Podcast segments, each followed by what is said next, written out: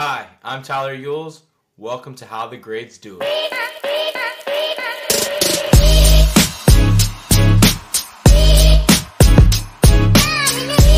This is another episode of How the Greats Do It. We have Mark Wyly on the call and um, sales executive for the last 21 years in tech.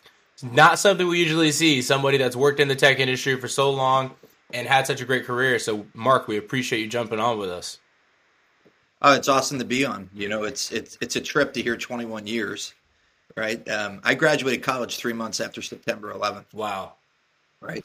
So you can imagine that you know I had all these big ideas of of what sales career I would go into, Uh-huh. and it was medical device, and it was all of these big, sexy, you know, positions, and I ended up landing uh, with Nextel Communications, and little did I know that that job steered me down the path towards business problems, business outcomes, all based around technology solutions. And you know, it's it's been my career and the technology industry have both grown together, which has been really exciting to be a part of. I'm sure that's been a fun transition to see as you grew in your position, like tech grew, and um and the available positions and just you know the the environment of the industry, right? Like everyone had to level up as all the other companies were leveling up around. I love that term leveling up because that's exactly what it is because it doesn't stop. Yeah, right? It's it's you know leveling up aligns right with another amazing phrase in our business, which is water seeks its own level, right? So as things keep rising, we have to rise with it. You know, when I first got into tech, when I first was working for Nextel, we were selling products to a total greenfield environment. No one had it Mhm. right? So what we were at our core were educators back then. So as a sales professional, what we were doing was educating people on the product because they didn't have an education, they didn't have experience. right. But then throughout the evolution of this business, it's changed to where we're replacing something that's already in there. So by leveling up, as you said, that's how you remain relevant and that's how you remain successful. Yeah, no, that totally makes sense.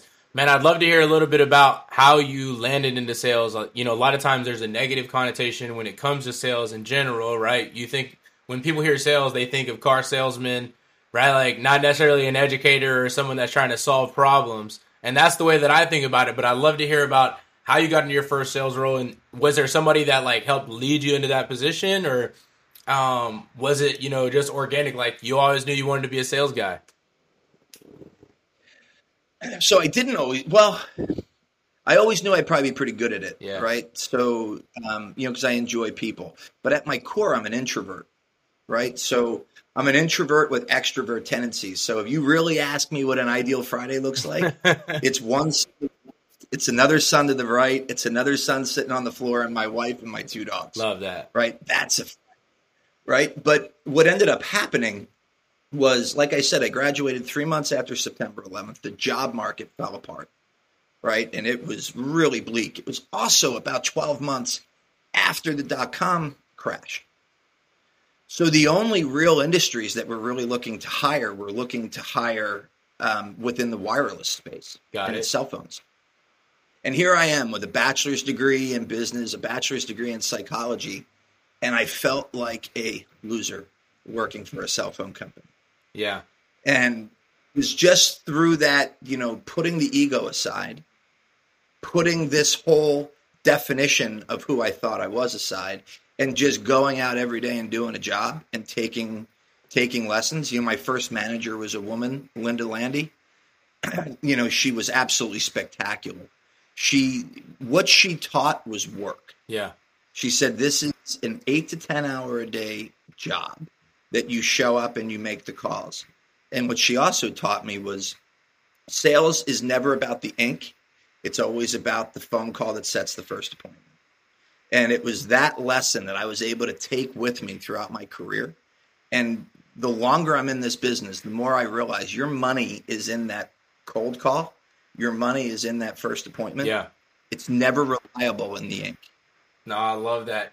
I'd love to hear about how you made the transition from producer to to leader, right? Because you know, a lot of times people automatically assume that your top producers automatically become leaders. And most of the time, what I found is your top, your number one salesperson isn't a great leader. You know, that the, the skills do not translate. And, you know, you sometimes get thrown into a leadership role to start out with. I know I did. And I said, hold up, I don't know if I'm gonna be good at this. I don't play with well with others, and I had to figure out a different skill set. So I'd love to hear um, how you made that transition. Yeah, that's a great, great question. So first things first, I got to say, I was never the, I was never the um, 300% rep, right? I wasn't. You know, my philosophy back through sports, through college, my whole life has been, um, I'm not smarter than you. I will just outwork you. Love that. Right and that has always been the core of of of the nucleus of who I am, right? So I was never the 300% year over year rep.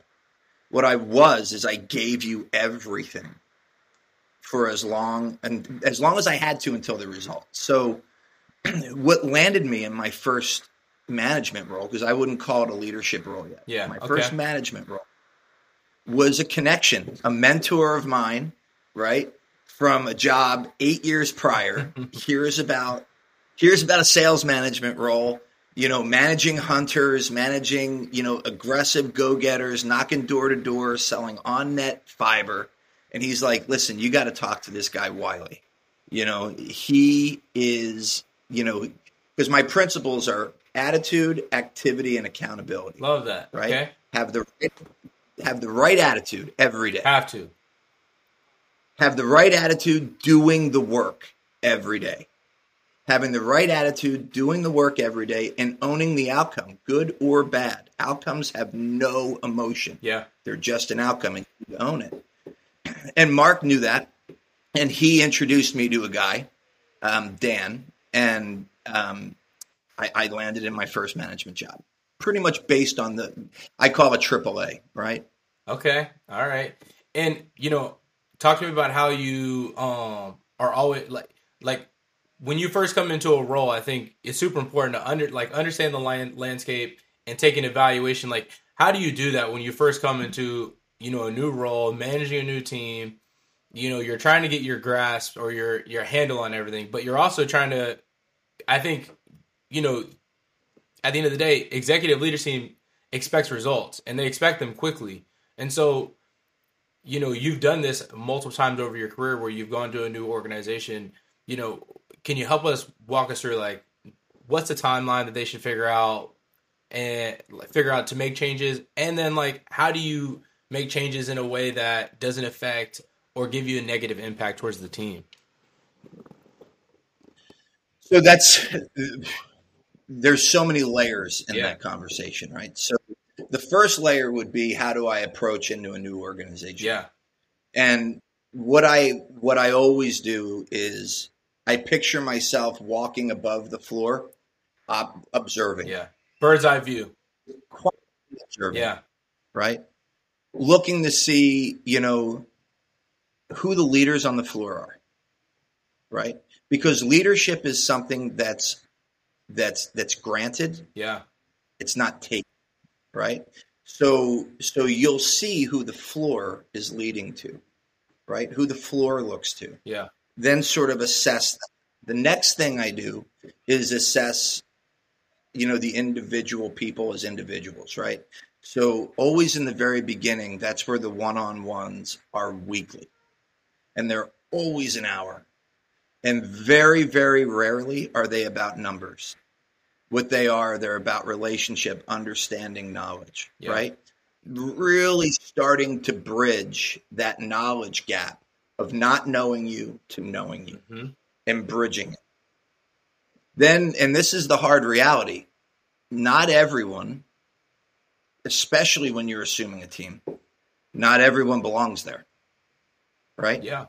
So the first thing so so once you get to that point what I do is will versus skill, right?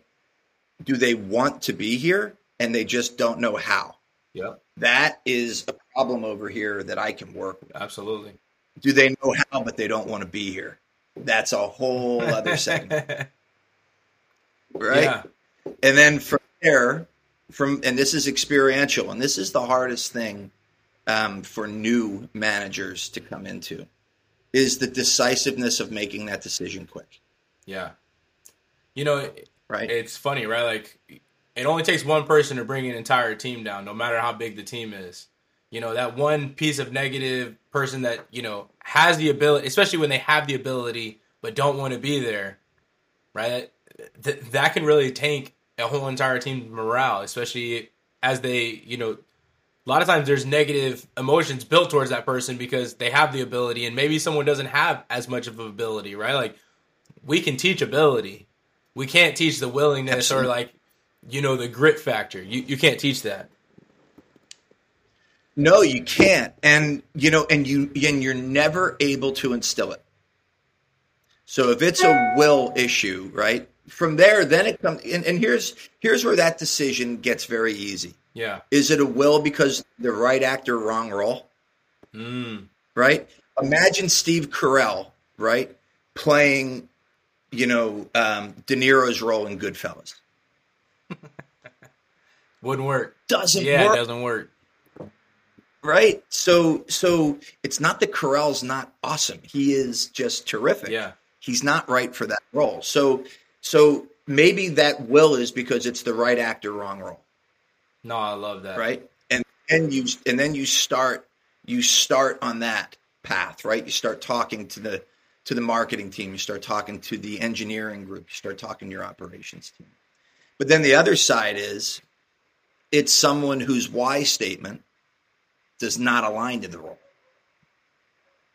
And And then from there, you know, you, you start that conversation. yeah, and so finding out that person's why is probably why you spend so much time at the beginning getting to know them, building trust, understanding the individual, and that way you can make that that determinant very quickly, right? I, I think people people can't fake their why, right? Especially when you're having a really transparent conversation, right? Like either they know it or they don't, and um, I think that makes our our decision as leaders a lot easier, um, because most most salespeople, right? Like they wear their hearts on their sleeves, like they're out there. They, you know, they don't do a great job at hiding it.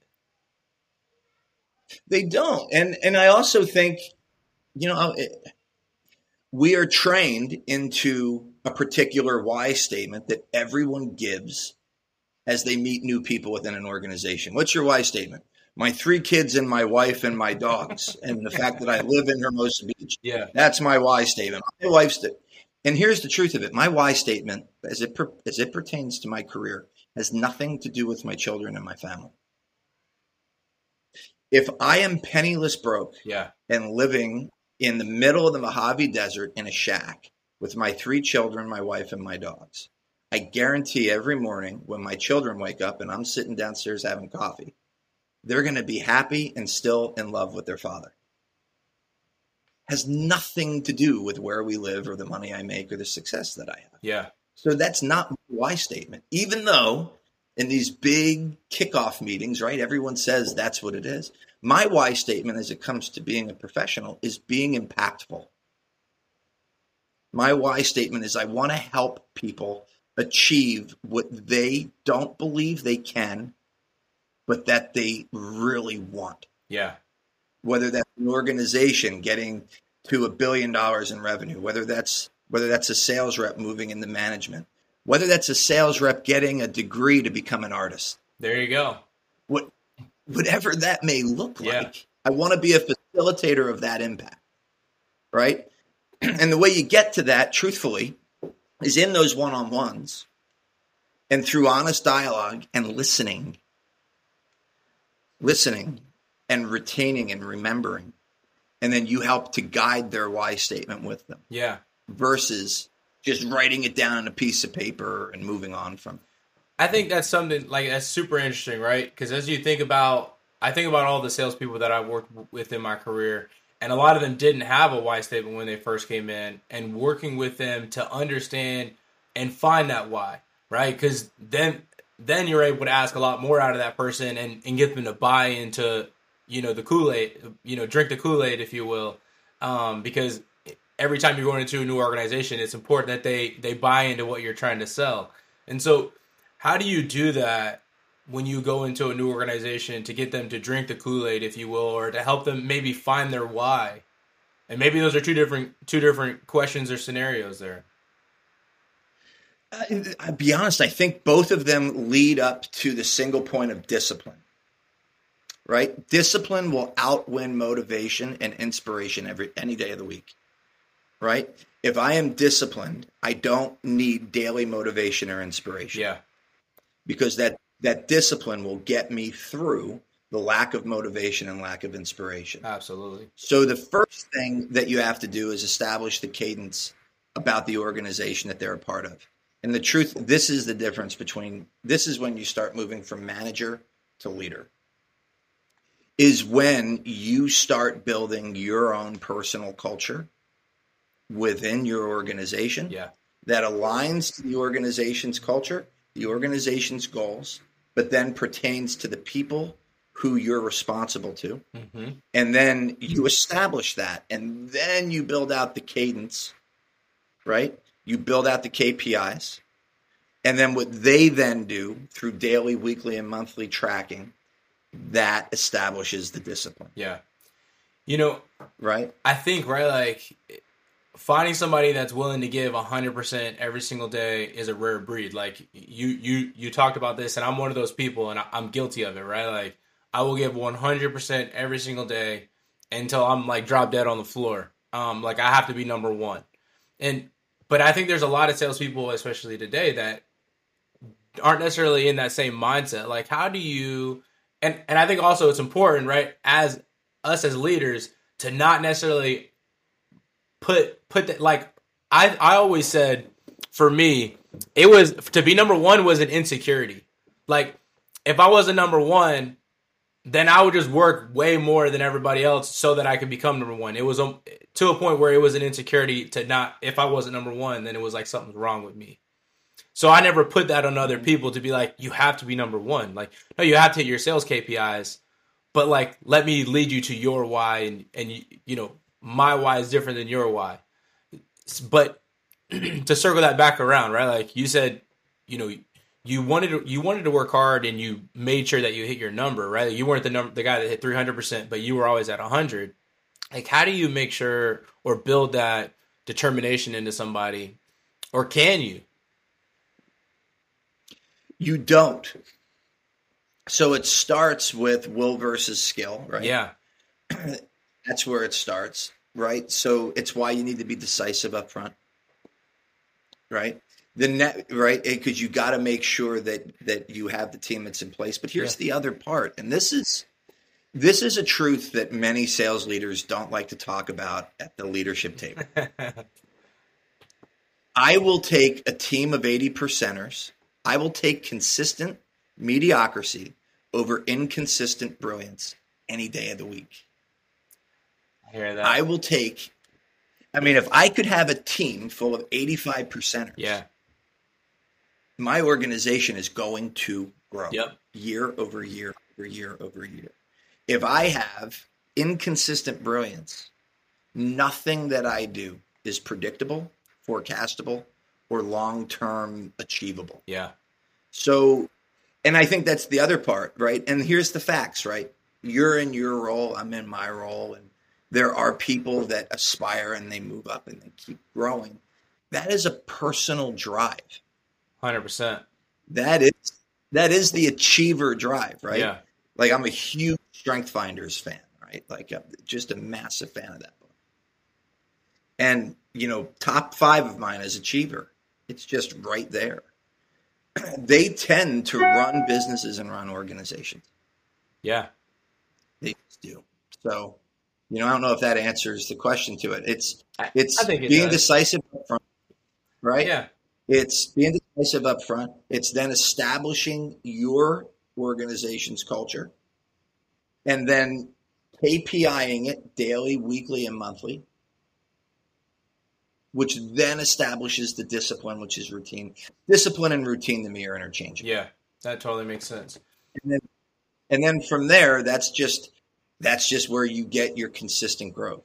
And and how do you, right? Like I, I think as I look for new reps that work under me, right? Like I look for really two things, right? Like I look for the grit mentality and I look for coachability. Like, you know, the skills, right? I can teach the skills and the art um, behind sales and and and making somebody a great sales rep. You know, how do you identify when as you're interviewing somebody that that grit or that determination factor because a lot of times it's difficult to find. So you're you're spot on. That's exactly what you're looking for. Yeah. What I found is I'm not looking for that.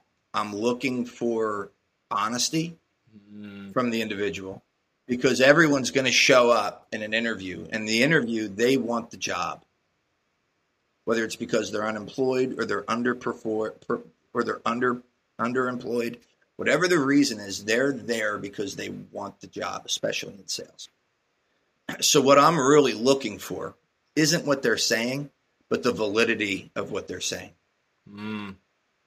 Maybe some so I'm some constantly pie. You're you're looking for them to just give give it to you straight. Give it to them straight. The first thing I said to you is I wasn't a 300 percenter. And you don't hear, yeah, you I, you know, you always you, you think right, like you look at somebody's resume and you're like, come on, like this is a lot. I had a I had a person come in for an interview saying that they had made, you know, over the course of three years, over eight hundred and fifty thousand dollars, right? Over the course of three years. Yeah. And they sit down with me and after they gave me their sales pitch for 45 minutes, you know, I told them directly, I said, I don't see $850,000. I said, I see a really nice watch, a really nice citizen watch. You know, that's about 300 bucks. I, I see your Nissan, nice car. Right. And I went through what I saw. Yeah. And he didn't have an answer because there could have been an answer. Maybe, maybe he's got $700,000 sitting in Bitcoin somewhere, but that's not what he said. Right. Right. Right. Right. right. I think, you know, so I'm, I'm, I'm in for the validity. That's funny, right? Like, uh, as salespeople, right, I think we're really good at cutting through the BS and under and you being able to read people. And you know, a lot of times it's not about what you say; it's about how you respond. Um, spot on when when in a difficult position. Well, I'm going to transition a little bit, right? Like, I'd love to get to sales techniques. like, are there any uh, you know cutting edge sales sales techniques that you're doing that you found really effective? Because you know, let's be honest, right? The way we were selling ten years ago is not the way that we're selling um, today. Yeah, I think you hit it on the head. And, you know, I had opened up and said when I came into the business, what we were were educators. Yeah. Right. So what we were doing was selling technology in the greenfield, right? No one had it. So today, what do we have? We have YouTube, right? Mm-hmm. I will tell you 100% of the time that we enter into a sales call, they are already 70% through their evaluation process. Which is wild. Right. So it, it's crazy, right? And it's especially in technical sales. So what we actually become are relationship managers and facilitators. And what we need to, and and that's the differentiator. Yeah. Right. It's you know the, the art of the you know I just heard Simon Sinek talk about relationships, right? And it was brilliant. And I downloaded it onto my phone and I sent it out to some people. Yeah relationships are more paramount today in this current environment than they were 20 years ago. 20 years ago, what you wanted to prove was that you were the expert. Mm-hmm. Today, what you need to prove is that you're not going to get them fired. Very true, right? It's somebody's job's on the line. If, if they acquire a tech and it doesn't work the way they said, you know, the way that it was acquired to do or solve fix the problem that it was going to do, right? Like that person's job's on the line, hundred percent. It is. Uh, you know, as you move up the stack, right? So a typical IT director is probably making one hundred and fifty, two hundred thousand dollars a year, yeah, one hundred twenty-five thousand dollars a year, right? So as you move up that stack, there's less and less and less and less and less and less of those roles in the market in Los Angeles, one of the largest markets in the United States, do a LinkedIn search on director of IT positions in this market. So the number one thing that individual cannot afford is to lose their job over deciding to pick you. Sure. Sure. So that's relationship. That's so what we build is that trust. Yeah. You know, it, it's that trust dance that we need to establish, which is being authentic, being transparent, right? Being available. Yeah. All of these soft skills. It's never been more important today to build that trusting relationship than ever in the history of selling. Oh, I love that. And and I don't think that I think that rings true, especially now, right? Especially being in a down market, right? Like everybody's doing well when the market's killing it. Um, but yeah, that totally makes sense.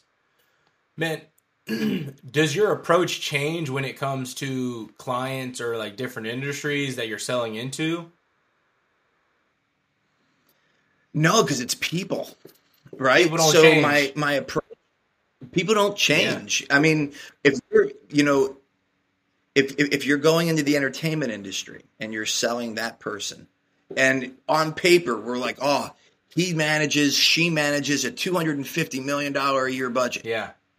And then you go into a legal with a small mom and pop legal firm, and they manage a one million dollar a year budget. Mm-hmm. what I'm selling them is the equal percentage of that budget, no matter who it is. Yeah. Which means on a percentage base, it is just as relevant for both. Absolutely. Yeah. Hundred percent.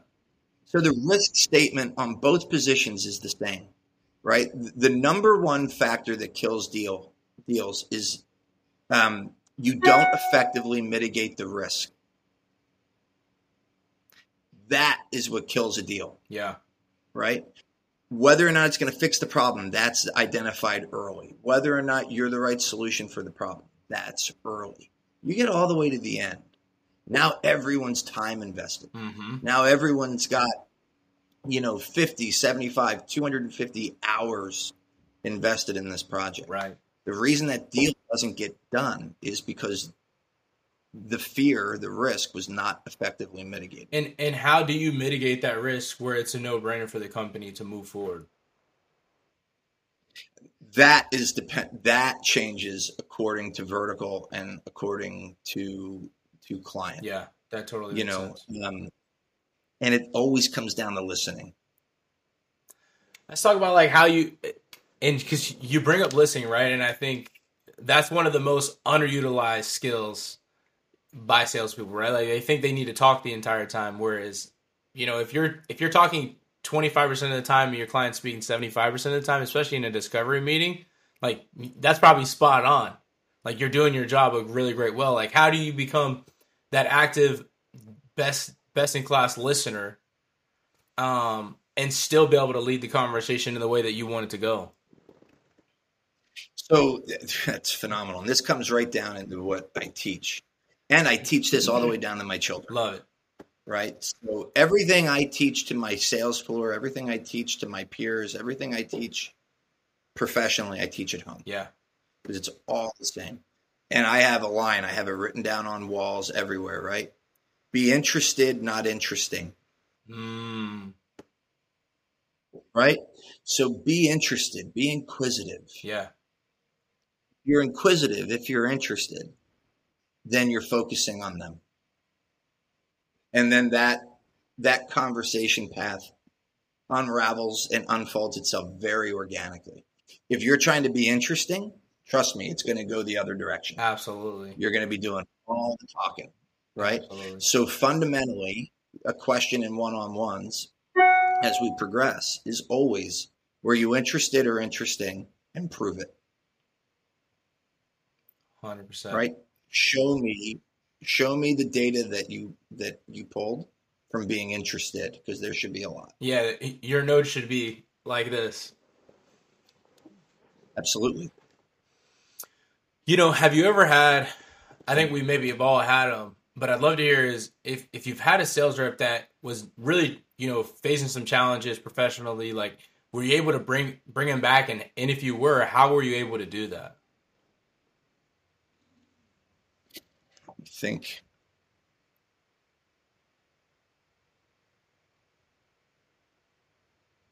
You know, I I'd never done it as a sales manager or a sales leader, but I did it as a sales peer. Interesting. I've yeah, that I think that'd be a fun story to hear about. Yeah, so I worked with this um, with this person in a job, and they were just putting zeros up every month. Yeah, and they weren't transacting right, and we were in a very strategic role, but it was strategic down to tactical. Right? got it. And I looked at their module, looked at their accounts, and I was like, "There's no way that they're not buying products from us." but they're calling it in or you know the revenue was hidden within the business itself and this is where the understanding of systems and process and also and i'll tie this in this is where a lot of sellers who become managers and leaders this is where they become successful is when they are extremely knowledgeable of the processes Yeah, and of the operational flows. And through that, I was able to show this this peer of mine where to capture revenue every single month. So they went from zero up to like 22% year to date within 90 days just by finding the revenue that was already there wow. and capturing and flashing it into the books. So, um, but as a as a manager, you know, I don't, I don't really, I, I don't recall really any instance where I was able to really turn someone around. Yeah. And there were a few instances where I really tried, Yeah. But it always came back. It always came back to will. No, that totally makes sense. You know, at the end of the day, you can't. You know, we can want it for them all. We, all, you know, with with our whole hearts, but we can't make them do the work, right? And at the end of the day, right? Like if they're not going to do the work, the results won't come. No, it is. Totally is. It's it's it's that will component that really factors in to the success of the job. Yeah. The one thing that I love about your story as, you know, you helping another peer was, you know, when you talked about going into an organization and just watching the floor. Like, you know, you were naturally becoming that leader that you knew you, you knew you were, right? And helping this person um, get closer to their goals, right? Like, and you didn't have to do that. So, but, but I love that, right? No, like, it all connects. Well, I, I think it's also it's also part of the attribute that comes with people who want to be in management leadership. Yeah. is and I think a lot of us lose it, right? So I've worked alongside there was a portion of my career where I was the youngest by probably 20 years, Wow. 25 years. And and what I lost from them candidly was what they had lost was the visibility of how to do the job. The, the actual tactical everyone wants to call themselves a leader. Yeah. When we, I challenge you to look on LinkedIn and type in sales leader and then do a sales manager and see see what the number difference is between those two titles. I guarantee the leader far outweighs it. And number one, I don't think that's authentic. You're, And you're two, probably right there. And it takes away the importance of the management tactical execution of the job. Yeah. You know, I heard a great quote, and it is leadership is achieving success with the people and resources of an organization without compromising the integrity of the organization. Ooh. That to me is leadership, Yeah. right? Management is just achieving the tactical success Yeah. leadership is doing it without without compromising the integrity of the organization. I love that.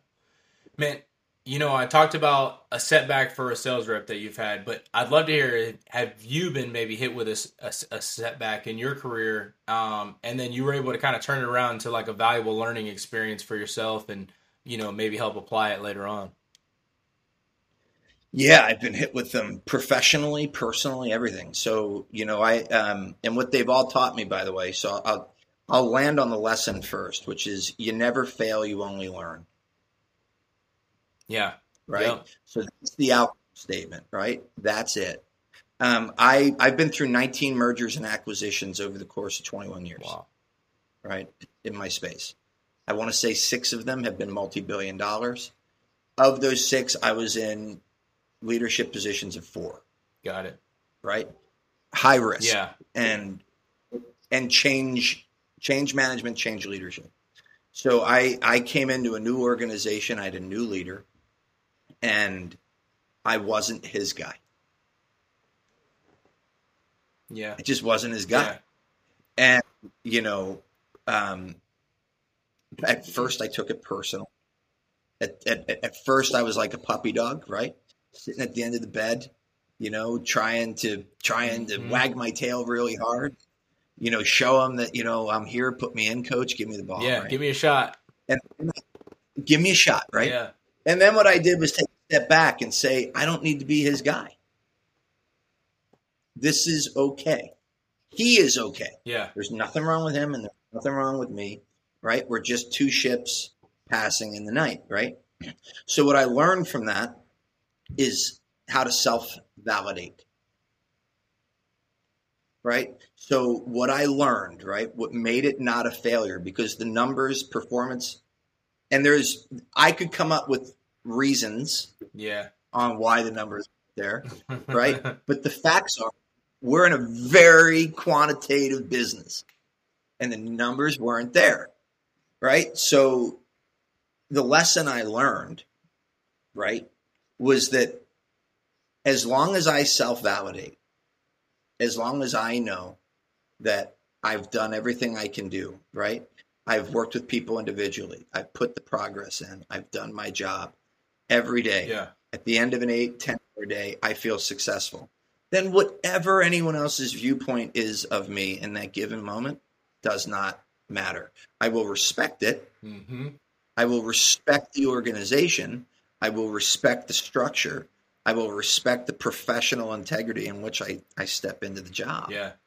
But I don't seek outside validation.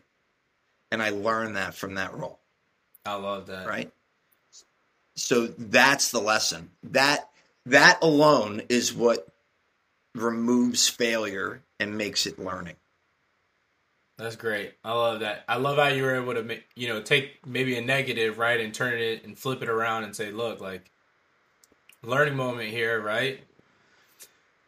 Man, yeah um, I'd love to hear. Is there any advice that you give to aspiring sales leaders um, who want to reach the top of the field? Maybe they're mid level and they want to they want to move up the ranks. trust and transparency With who? establish trust with everybody establish trust and be transparent and if you can't be transparent you need to sit back quietly in a room Yeah, and you have to contemplate on why you can't be transparent. Or is your lack of transparency because you're rowing in a different direction in the organization? Is your lack of transparency because you don't have internal validation? Is your lack of transparent whatever that lack of transparency is, you need to establish it. Because just like our prospects and just like our customers, fear is the number one killer of deals. It is the same way within internal organizations. sure. Fear is the number one reason that people don't step into you. You scare them, and the reason you, you the reason you scare them is they don't trust you, and and they don't feel like you're transparent to them. And and how do you right like let's say you've been at an organization and and maybe you've built that trust but like you're not haven't built that transparency and that or maybe it, you you have the transparency but you haven't built that trust. Like how do you build that trust stronger with those internal leaders to be able to then move yourself up right? Because a lot of times it's hard to like reach up reach up. You can always reach down but it's it's a lot of times it's difficult to get to get to the ear of the person that you need to Well, sometimes you can't. yeah. Right? So sometimes there's not an avenue there right? Because of because of you know corporate structures and professional integrity and things along those lines. Sometimes it's just not there. Skip leveling sounds great in a book. Right? Really really really not that great in an organization. Right? For sure. It's it's you know there's landmines on that. Um, now, if you do have that avenue, if it is there, if it can be done, right? Be interested, not interesting. Don't show up talking talking about your successes. Don't talk, show up talking about what your team's doing. Show up asking about the strategic direction of the company, asking the the, the strategic roadblocks road, roadblocks of the organization. Ask about the strategic vision. You know, what's I I would push out to most employees that they don't know the five year business plan of the company that they're working for. And if they give you an answer, they're going to give you the answer that they think is true, and they won't be able to quote anyone above them as to what that vision is.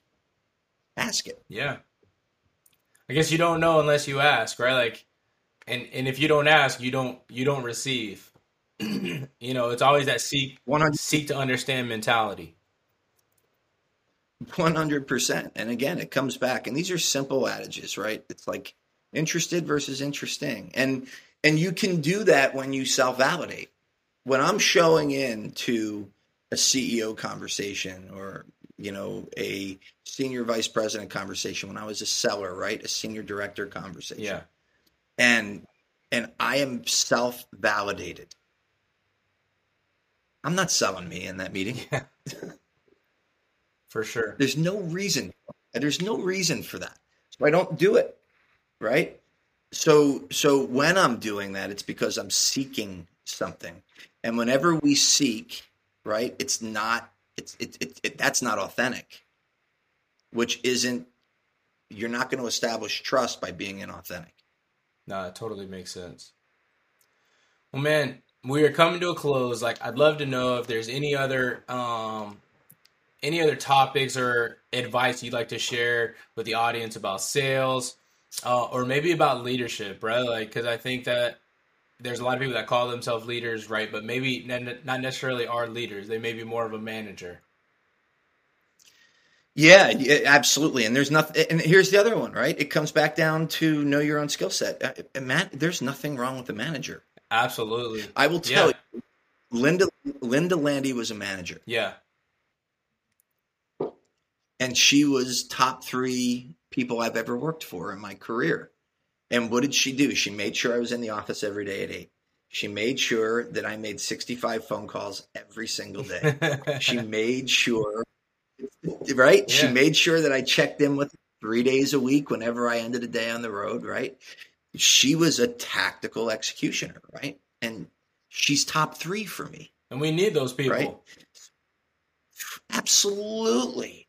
Absolutely. So know who you are. Yeah. Be authentic in it. And if you want to grow, then seek the avenues of growth, right? So it's, you know, every day I start my day off and I read 10 pages of a book, right? Myself personally, I don't, I can't produce in my head, so I don't read fiction well, There you go. right? I just, I don't see it Yeah. right? I can't see it; they're words. So, so self help development books they they they fit very well there. And you know, typically I read between twelve and fifteen of them a year, Wow. right? I ask people all the time, right, about what they do and how they do it. I'm very inquisitive. I know that I do not know the answers, right? There is nothing about me that is perfect. The only thing perfect about me is my imperfections. That's it. And just continue to seek the growth, right? That's it. And the final component is self validate. That's the biggest for me over the course of the past probably five to seven years. That is the single biggest growth that has impacted my life, both professionally and personally, the most is being able to self validate. Yeah, I love that. Man, we appreciate you jumping on. This is another episode of How the Greats Do It. And um, man, you did not disappoint. So we appreciate you, Mark.